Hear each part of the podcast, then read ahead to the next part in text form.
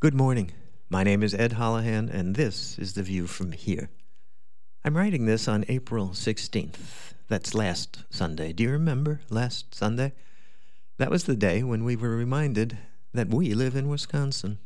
It's 5 o'clock in the afternoon, and there are four inches of snow on the deck. We are forecast to get a lot more by daybreak. It is a wet and heavy snow. It is sticking to everything, and it is gorgeous. Just gorgeous. The yard resembles one of those exquisite, austere Japanese prints, wherein the simple beauty of snow on a branch, snow on a gate, snow on sacred Fuji is celebrated. The birds are massing around the feeders. They will roost in a couple of hours, and they know what they're facing tonight. Many of them are already sitting eggs. It's time to stock up. Every natural neuron tells them to hunker down tonight. Sunday has rolled into Monday. I am looking out the kitchen window, looking out at the deck, looking out at a deep snow. Six inches more since last night, ten inches total snow. Schools are closed, there is almost no traffic. The young man who shovels our place is digging us out.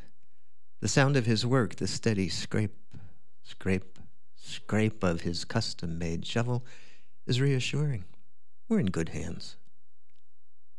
It's going to get cold tonight, cold enough for a killing frost, which makes the 10 inches of snow on the ground a good thing. The jonquils and daffodils and hostas that came out in abundance last week, when it was so much warmer, are under a thick blanket that will protect them for the duration. I learned from my years as a serious golfer that the greenskeeper's nightmare is not a killing frost. Their nightmare is a killing frost on a bare green. They know what sled dogs know. On a bitter, cold night, snow is what keeps you warm. It's three in the afternoon now. The temperature has hit 40 and the sun is beginning to break through. The snow is half melted. The old adage about our weather proves true again. Just wait a bit, and it will change.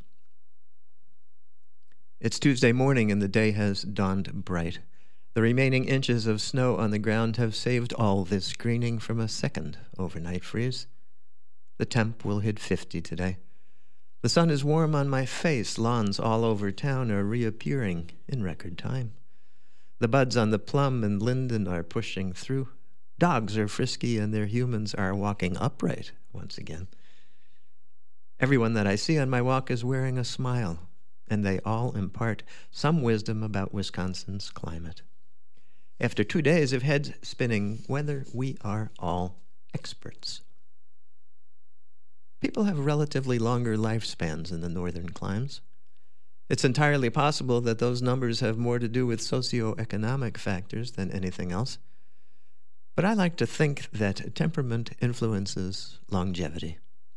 In a changeable climate, one has to be more accepting of the meteorological hand that one is dealt if you can't deal with uncertainty, you move. Maybe to Florida, where you can forget the weather and spend your energy on more important things like banning books. In the 14 years that I have lived in Vernon County, Wisconsin, the temperature has climbed as high as 108 degrees in July and dropped to 42 degrees below zero in January. We know that it's going to get really hot. We know that it's going to get really cold. Everything in between is life. I know that crazy cold encourages fortitude. It takes a certain amount of nerve to face morning chores when the outside temperature can cost you an ear tip. What doesn't kill us makes us stronger. Likewise, summer heat that can melt your roof shingles teaches us to slow down. Slowing down is good. Slowing down in the blistering heat can save your life. So we change. We change with the weather. It seems strange, but it's the changing that makes us consistent. I used to have a neighbor when we first moved here. When I complained about the heat, he would look at me and say, Ed, it's summer. If I thought it was unfairly cold, he would say, Well, that's how winter is. So last week it was 80 degrees, and this week we had 10 inches of snow. That's springtime in Wisconsin.